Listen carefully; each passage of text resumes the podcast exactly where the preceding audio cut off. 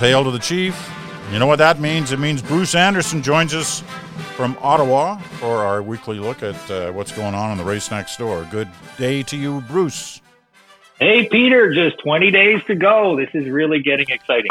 20 days. It's, uh, in some ways, that just seems like tomorrow. In other ways, it could be a long time. And that's actually how I wouldn't mind starting today because last week, I think both you and I, we, we tried to put the caveat in every once in a while about, you know, it's race isn't over till it's over and all those Yogi Berra things. Um, but there's no doubt that we were both suggesting that it's pretty well over, that the lead's significant and substantial in certain areas for Joe Biden. And in spite of everything else that Donald Trump was trying, nothing seemed to be working. Um, and I sensed over the weekend watching the, the Sunday shows and reading some of the columns in American papers that that tone was starting to take over a lot of coverage. Uh, people saying, you know, it's it's pretty much done, and even had Republicans, not elected Republicans, but you know the Republican back rumors, um, suggesting sometimes anonymously the same thing. Which brings me to today and a column in uh, the New York Times uh, by Thomas Edsall, who kind of writes on politics once a week for the uh, Times. He's based in Washington. He lives in Washington. He writes about politics and demographics and inequality, and people tend to give Thomas Edsall a listen to when he talks. And the headline on his piece today is Biden is not out of the woods. In other words, this isn't over and there are things that perhaps some of us are overlooking. So I want to get your sense on this, Bruce, because his main argument, and it's you know it's a lengthy column and it's well worth pulling up um, if you have access to the New York Times. Uh, his main argument is that people have not been paying attention to what's happening on the voter registration front, which traditionally has been a strong suit for Republicans for any number of different reasons, and we know some of them. But for any number of different reasons, Republicans uh, seem to do better on the registration front for new voters than the Democrats.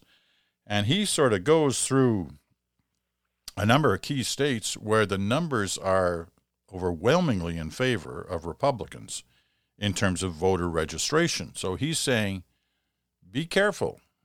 Be careful about what you're assuming based on data you've seen so far uh, that this could, in fact, make a real difference. That quietly, Republican organizers have been doing what they needed to do in certain states, key states, key battleground states, that could make a difference. So, what do you make of that? Yeah, yeah. Well, look, I think the, um, I guess I think that it's normal and the good thing that there are going to be people who are going to write the contrarian point of view against the mountain of evidence that this is not going the Republicans' way. And certainly, I think by calling attention to things like voter suppression techniques and voter registration, um, it's reasonable. You, you can use those two themes to fashion an argument that it's not all over. And I may live to regret in 21 or 30 days what I'm about to say. But just a minute. Wait a so. minute. Wait a second. I want to make sure I've got all the. You recorders. can keep this tape, Peter, and use it against me. Yeah. Okay, Lindsay. People. Whatever you okay? say, buddy. All right. Okay, shoot I've the puck. Consuming. I've been consuming polls for 35 years, and this last month or two, I've been consuming polls like my dog Theo eats cheese. He can never stop eating cheese if there's more of it to have. This morning, there were 25 polls on the New York Times website. And I went through them diligently like I do every morning. This is my version of hope scrolling. I think our listeners by now know where I come down on how this one should end in an ideal world.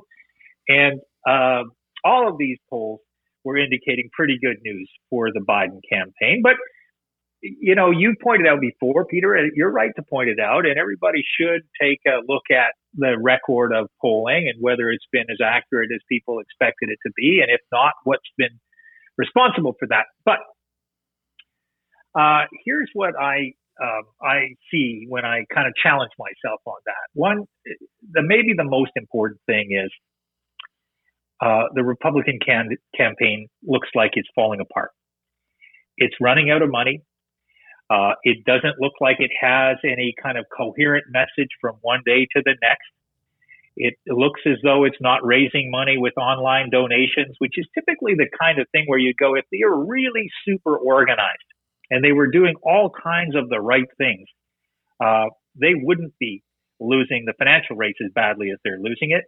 And I can't help but look at the chaos that seems to be at the heart of the Trump campaign. And I was listening to, uh, you know, one of my favorite podcasts is um, David Axelrod and Mike Murphy. I think it's called uh, Hacks on Tap for anybody would, would who really wants to kind of immerse in it. Would that be more favorite than this one? No, it's it's below this one on that for sure. But uh, you know, when I listen to Mike Murphy, a longtime Republican strategist, talk about what he hears when he talks to his friends who are in the Trump campaign, it doesn't sound like an organization that is secretly going about the business of uh, winning that uh, winning the election that way. And I guess the, the, last thing I will say is that um, I saw a poll yesterday. Uh, it was a nation, uh, and it was a it was a state poll, but a good sample size that showed over the last month and a half the number of people who said I've already voted went from one percent. Two weeks later, it was ten percent. Yesterday, it was twenty percent. A lot of people are voting, and in that particular poll, I think it was Michigan, might have been Wisconsin, but um, those votes were breaking with an eight uh, with an eight point advantage for for Biden, and it was a swing state. So uh, that's kind of how I look at the, the massive data. But I think the contrarian argument is always good to hear. It's kind of like waking up in the morning, and if you're following the stock market, you're always going to find that person say, "We're just about to fall off a cliff." And uh, you know, we probably need to hear that from time to time, but maybe we're not just about to fall off a cliff. You know, to pick up on the Mike Murphy point, you always know when you get close to a campaign when you know the campaign end. You always know when people in one of the campaigns begins kind of finger pointing as to what their problem was. You know, the problem was this issue, or the problem was that guy, or you know, when that starts early, you know they're all you know they're they're racing for the lifeboats and they're trying to paint themselves into a better picture with whoever it is they're talking to. Um, now, that kind of happened a little bit last time with Trump in the final week, where people thought he was going to lose. I think he thought he was going to lose. Now, he didn't in the end, obviously, as we know, which begs two questions. First of all, in that wonderful opening you just gave, you never really took on this issue of voter registration. You just don't think it's as big a deal as uh, as that column is making it out to be. I mean, you you kind of talked about it, but you didn't really address it. Is it is it something? I kind of need to see or see harder math about um, about it. I mean, I was talking to uh, former Ambassador Bruce Heyman the other day, who, as you know, I think is actively involved in a program to register uh, American voters who are living outside of the United States so that more of them vote this time. He's um, the American, former American ambassador to Canada. That's right. And uh, he and his wife have been doing a lot of work in that area. And, and I kind of believe that that is probably uh, having some potential effect if it's focused on swing states. And um, so I just don't think I have enough kind of data to make me convinced that this is a, a, a really big phenomena against which I kind of look at it and say, I don't think this campaign is running very well. And I do think the Biden campaign is doing a lot of this kind of block and tackling very well. Uh, but uh, I, I, could be wrong about that. I, I, I think the other thing that from registration to voting, there still is the question of motivation. And okay, you can get somebody to register who maybe wasn't registered before. But again, I, I remember hearing Mike Murphy talk about how many people are there who weren't registered before who are going to sign up for Team Trump this year. Um, what's the motivation for that? How many of those people are there? Uh, and you know, when I think about the traditional GOP voter base, especially older people, every single poll tells us now that older people are wandering away in droves from the Trump campaign, that he has totally alienated them with his uh, his handling of the pandemic. I don't know if you saw this, uh, Peter, but he retweeted uh, this kind of you know weirdly jerry rigged kind of ad this morning, which stuck uh, Joe Biden's head on the body of a resident of an old folks home and said Biden for resident. Uh, and it was so insulting, I think, to the average person, whether they're in a long term care facility or they've got parents in it. They're just looking at their, they're going, Trump's effort to make fun of Biden for being old is obnoxious to a lot of those people who typically would vote Republican. So I think there's a big motivation challenge for Republicans. And when I look at numbers that say 25% love Trump, 45% hate Trump, those are the numbers I'm seeing. I don't see too many people winning elections when 45% strongly disapprove of them, strongly dislike them. Okay, that's a good argument. The second one, you know, the second one. That, Thank you. I like winning those. yeah. Well, I didn't say you won the argument. I said it was a good argument. I'm still, right. I'm still trying to figure out what you were hearing on the stock market when you woke up this morning. How many were saying it was going off the cliff? No, here's the. There's somebody always saying. There's somebody always, yeah. No, here's the, the, the other issue. I mean, obviously, there's a, a lot of nervousness around because this is four years ago. It looked like Trump was going to lose, and he didn't. And there are questions about the polls. Some of them unfairly, I think, because they, you know, some pollsters got criticized because Trump won, and they had suggested that the numbers were in favor of Clinton. Well, in fact, they were, right? She won by 3 million votes. But nevertheless, the question comes up what is fundamentally different this time from last time? If you're worried, if you're a, uh, you know a, Biden supporter or you just can't stand Trump, what's fundamentally different this time than last time when when he uh, pulled it out of the uh, the fire at the end and and won the race? Um, I mean, there's, of course, the fundamental difference that last time he was basically running on her record because he didn't have one. This time, no matter what he says, the, the issue is about his record. Uh, and that's a fundamental difference. Um, but beyond that, what's different this time from last time? If you could name one thing, what would it be?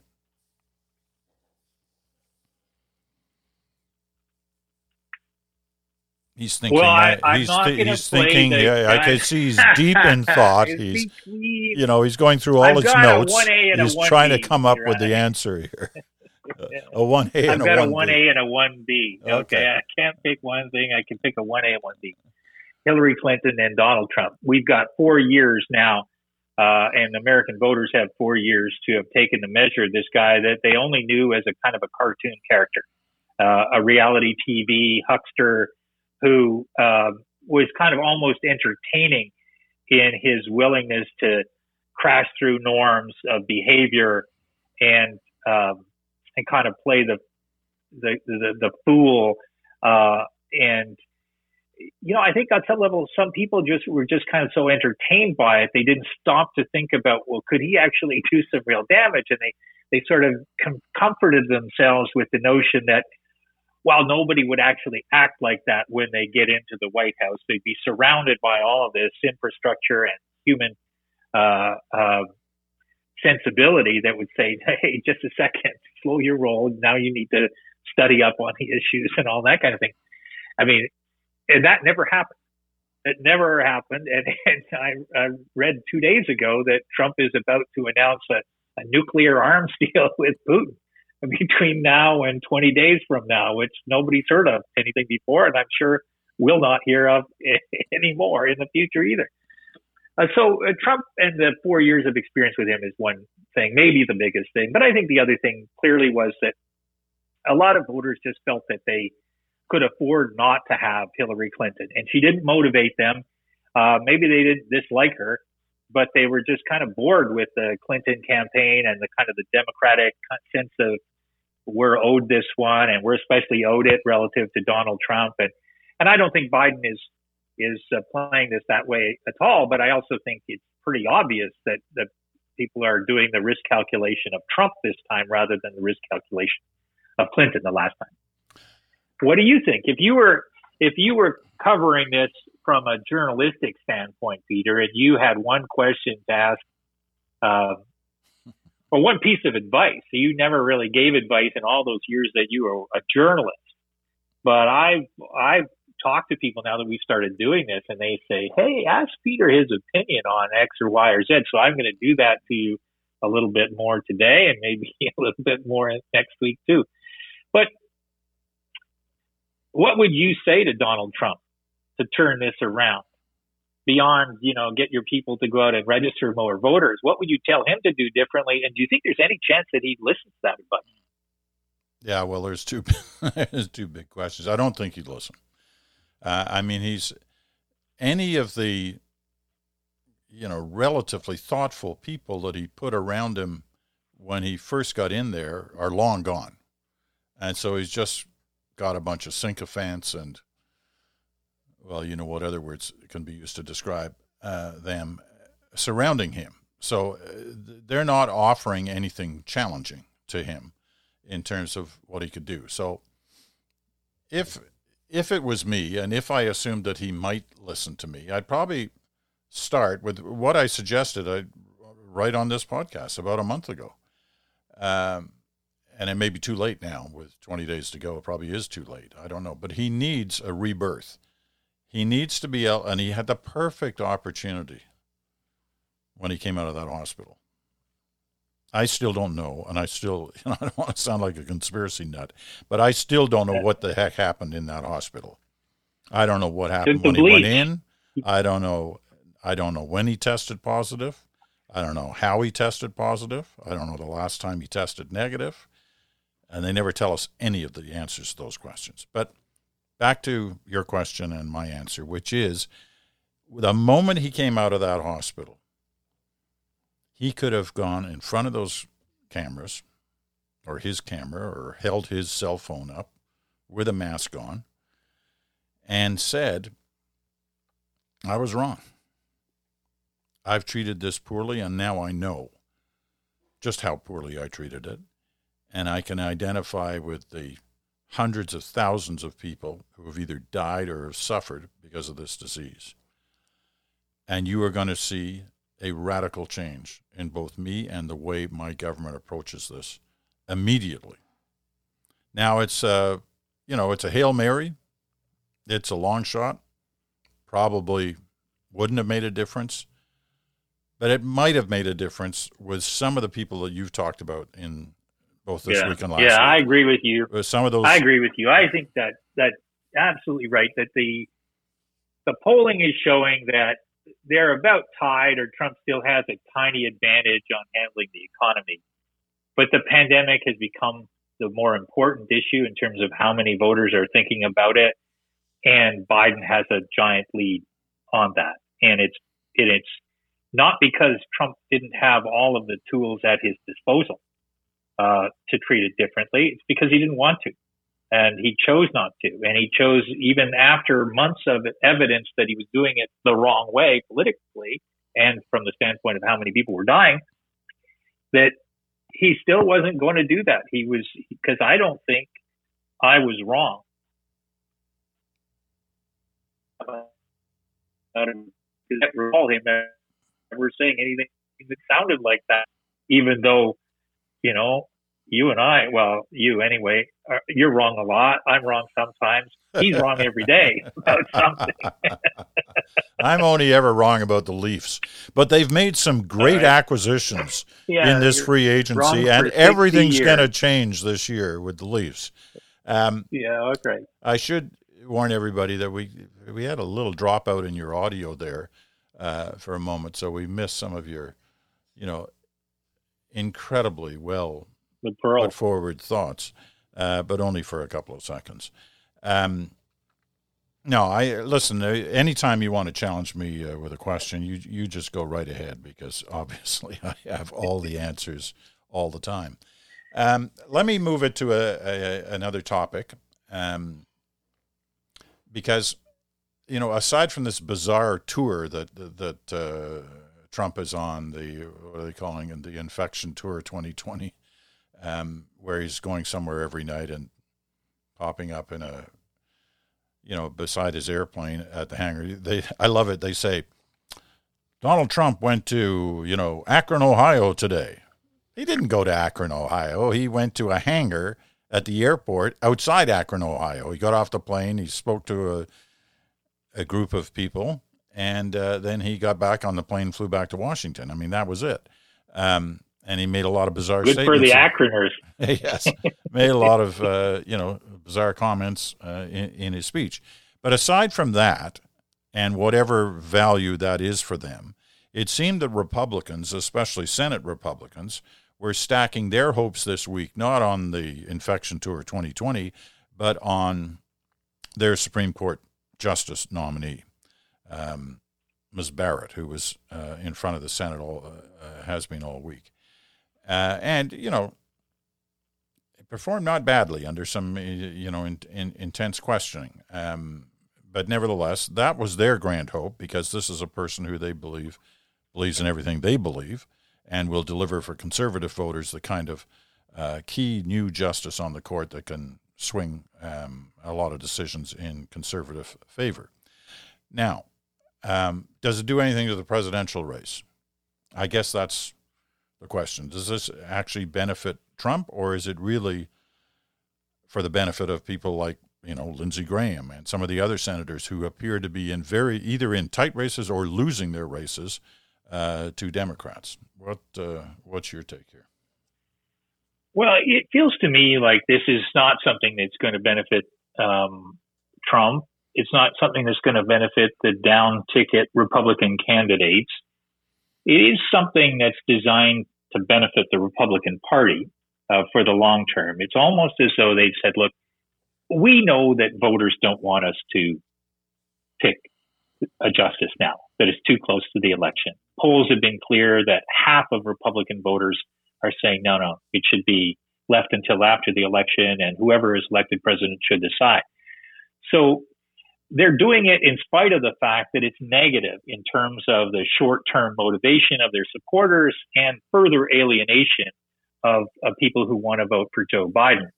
So why are they doing it? They're doing it almost because they kind of know that uh, they're going to lose this election.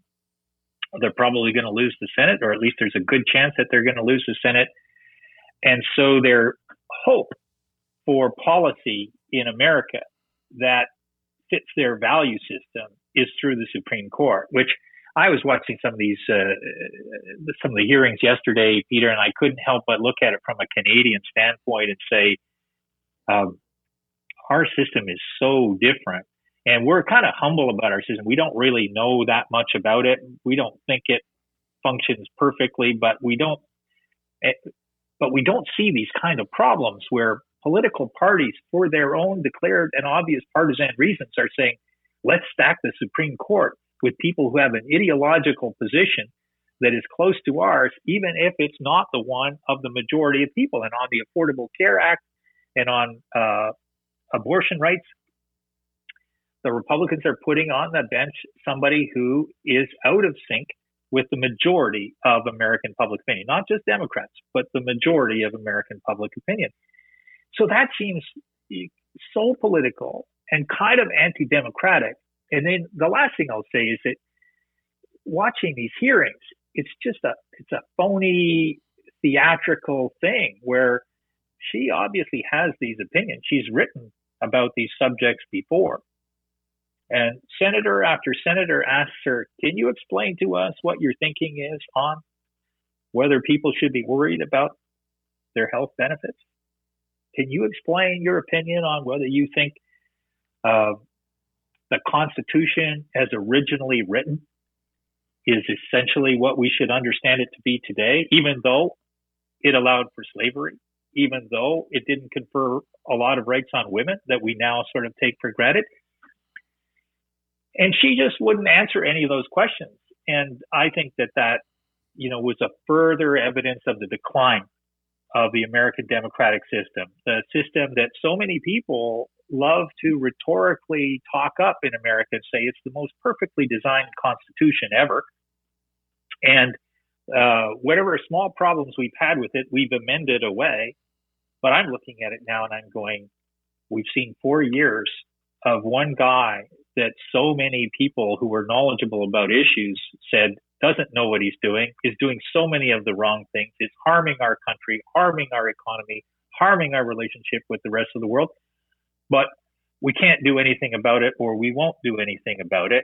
And now we've got the spectacle of using the court as a further kind of uh, breakwater uh, for uh, some of those rather more kind of far right uh, values, I would say, at least in terms of the base of the Republican Party. So it's quite it's quite worrying to see. I, I would only um, I'm not going to disagree with you on on any of that. Um, all I would say is that it's not like she's the first person to walk in to that Senate Judiciary Committee and use those same answers. Um, right. Other uh, conservatives have, the last two, uh, who were uh, appointed to the Supreme Court, but liberals before her, appointed by Democratic presidents, have used those same answers to avoid uh, potentially not embarrassing, but uh, a situation where it would be clear that they had already made up their mind on how they were going to vote on some of these key issues, as opposed to the answer they give, which is yes, I have a personal opinion. There's no question about that. However, I'm here to sit in judgment of the arguments that are presented before the court, and that is what I will do. And I, I could be persuaded one way or the other based on the uh, um, the value um, of these various arguments that are presented. That's what a justice is supposed to do. Now, in saying that, she's not saying anything different than uh, any number of other um, uh, nominated people who were placed in nomination to the court, including the notorious RBG, used some of those same kind of answers when she was uh, yeah. presented there. Um, so when I say I think she's done, she's she's held herself quite well in the very well actually in in this process. That's basing it on the traditions of those people in nomination from the past who've come from presidents of, of both parties. Um, she hasn't, at least in what I watched, fallen into some huge trap somewhere uh, that she that could either cost her the nomination or cost the party its support of her. No, I agree with you. Like, there's nothing I think that that she could do that would cost her the nomination at this point because the Republicans need to nominate somebody before um, the results of the election are are a kind of a fact. Uh, I don't know if I think she's handled herself that well. I think that she has definitely followed the training that said answer every question in such an innocuous way that nobody can ever really come at you. Um, and if that's the the standard of success, and I take your point that that has been the standards of success in the past, uh, then she's passed that that test. If if there's a higher test of when she had the opportunity to make it sound like she was really committed to the idea of understanding different perspectives and taking them into account, I don't think she was uh, particularly effective at that. I thought that she had a kind of a she was a bit icy on some of those points where senators tried to get into the humanistic aspects of this, and so I feel like if there were those voters who were out there, and I think this is what the Democratic senators were trying to do, they were trying to say there's a lack of empathy here. Uh, this is somebody who has a religious uh, kind of orientation towards everything. And it's actually going to ask you, uh, Peter, in all of your.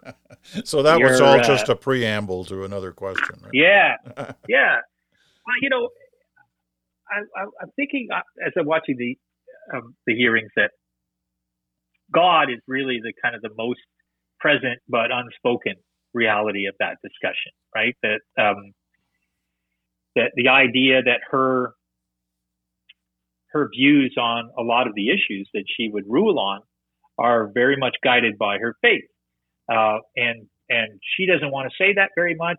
And the Democrats, for their own political reasons, don't really want to attack that very much uh, because they both want to kind of maintain this uh, quasi silence on the role of faith. And again, that's another major difference really between Canada and the United States. We have people of faith in this country, but we never really see faith come into the conversation in the same way, or even sort of sit just on the margins of it in a very obvious kind of way. And, um, and I was like, I, I was thinking, have you ever interviewed a politician where you've asked them uh, direct questions about their faith and how that would affect the way that they govern? Um, do you ever, um, do we ever look at our Supreme Court and say how many Catholics are there on it, uh, which is a conversation that we've been hearing in the U.S.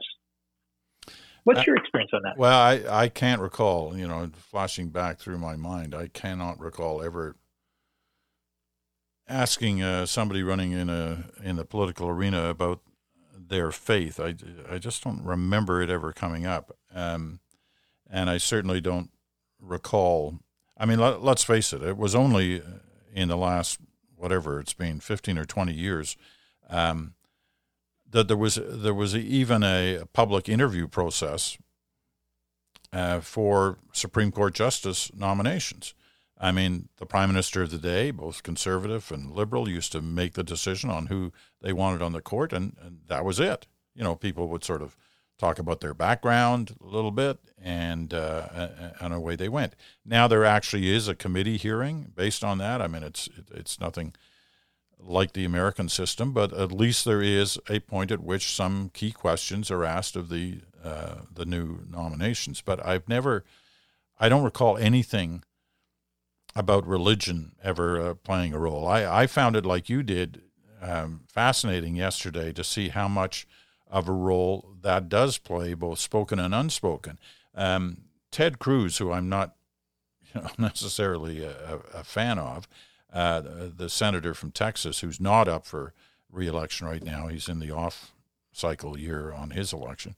Um, but he made a really uh, a point at which I uh, certainly had no knowledge of about the number of times uh, scriptures from the Bible are written on the walls of the Supreme Court building.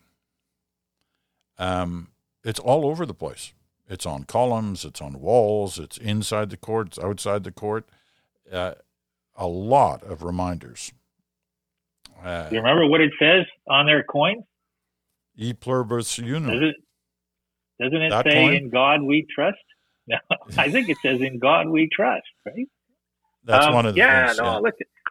I sort of remember the only time it may have come up in Canada might have been uh, Stockwell Day. There was a discussion about creationism, and uh, that's right.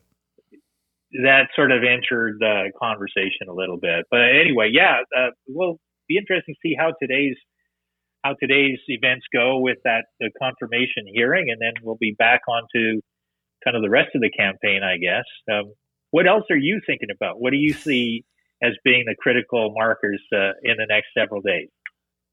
Well, I guess if there is another uh, debate, I mean, tomorrow night there are two town halls. Um, you know, it was supposed to be the second presidential debate. Um, and we know what happened there. Trump uh, chickened out of it, and uh, the thing got canceled. So Biden took a town hall from one of the commercial networks. I think it was ABC. And so Trump has negotiated himself a town hall against the Biden town hall on NBC. And he had to agree to all kinds of protocols, including testing, independent testing done on him, which will be the first time, I guess, we actually, although I don't know whether they they're going to put the results out or how they're going to handle this. But uh, obviously, if he uh, tests positive, there won't be a debate or won't be a town hall. But it's expected that he'll test negative, as he claims he's been for quite some time now. Um, anyway, the that'll be an interesting night because you know what'll happen. I mean, in terms of ratings, Trump will win that. He'll probably win it quite easily, and he will try to claim that that means something. That's the real rating. Who are people really want to watch? Where, in fact, let's face it, if you've got a choice between, you know, a nice peaceful lake scene or a train wreck, what are most people going to watch? They're going to watch the train wreck, and that's what will happen tomorrow night. Uh, and it'll mean whatever it means. I mean, Biden may get in trouble in his town hall. Trump may get in trouble if there's such a thing as trouble for Trump. Um, it'll be what it is, but it'll be one of those markers. Then there's a question of will there be a third and final debate, or which, in fact, in this case, then now would be the second debate. So that's another marker. Um, I don't think markets are a marker here, up or down. I think uh, most markets have probably already discounted the Biden victory, the, uh, not discounted in the sense of dismissing Priced it. in. They've, Yeah. they've already factored it in. Um, so I don't think that'll be uh, any kind of factor. I think if something odd happens on the international stage, um, you know, if North Korea tests one of those apparent new long-range ICBMs they were, had on parade the other day, that might be a factor, or it might have just been a hollow piece of metal tubing that they painted up to look like a ICBM. Um, Russia may do something because they desperately want Trump. Um, I'm surprised they haven't uh, shoveled all kinds of cash over to help a campaign that was in serious trouble. So I mean, I think you can find 20 days is 20 days. Lots of things can happen during that period. If they can Yeah. happen and have an impact, it becomes a different thing. But let me back up to money. You touched on it earlier, and before we leave, you know, you you warned us a couple of weeks ago about following the money, and you know what what are your thoughts on the impact money is having on driving these last 20 days? Well, I think it's incredible. I think that um, it's always been such a large factor in U.S. politics and so different from Canadian politics, um, where I, you know a lot of people aren't aware of just how little you can spend in an election, relatively speaking, in Canada, and how much you can spend uh, in the United States. I'm kind of fond of saying that um, the election that resulted in Donald Trump becoming president was came at the end of a five or six billion dollar vetting program, and that's who they picked. And you kind of go, well, that's the worst vetting program in the history of civilization uh, to result in that. But when I look at the numbers now, I, I was looking at something this morning that caught my attention uh, about Biden's uh, fundraising success, and uh, really two things jumped out. One is that um, a year ago, just about a year ago, uh, Biden was raising $24,000 a day. $24,000 a day. Right now, he's raising $24,000 every two minutes. It's like this this- podcast. The money is Yeah, just pouring in. it's just pouring in, and we're not even doing advertising. so the uh, the the scale of the financial advantage for uh, Biden right now is unprecedented. And uh, this piece in the New York Times today really kind of laid it out that the ability of the Biden campaign to push money into places like Georgia and Florida, and essentially to use the vernacular of U.S. campaigners to enlarge their map, to basically look at winning places that they didn't think they had a chance to win before. Um, because the polls show some potential, but also because they have so much money that they may as well spread it around to some of these places because they're putting all kinds of money into the places that they that they know they want to stay ahead. So uh, I think it's it's a fascinating part of this story because the twenty four thousand dollars a day uh, starting point was really about Biden's campaign was having trouble catching fire. You remember that he was almost written off until he won that South Carolina primary. And then kind of magically he started to come back to life. And the big trigger for the biggest trigger recently for his fundraising success, I think it kind of doubled his daily take, was the uh, selection of Kamala Harris as his running mate. And the numbers have just been kind of going crazy since then, which is partly as we get closer to the election. But, you know, I think the experts in this are also saying the Democrats built a machine designed to raise money in $5 increments. And the Republicans have not done that. The Republicans uh, have fallen far, far behind in that arms race of technology and digital fundraising. And I heard somebody put it um, this way that every time anywhere a Democrat gets mad about anything, they hit the send five dollars button. Anytime anywhere a Republican gets mad about something, they write a Facebook post. And if that's true or even partly true, uh, that explains a lot about the financial advantage of the Democrats right this moment. All right, we've um, we've gone on longer than usual, but it's been riveting every second of it. Uh, I know that you want to rush off and listen to Mike Murphy and David Axelrod thing again, and we wouldn't hold, want to hold you back from Give that. my dog some cheese.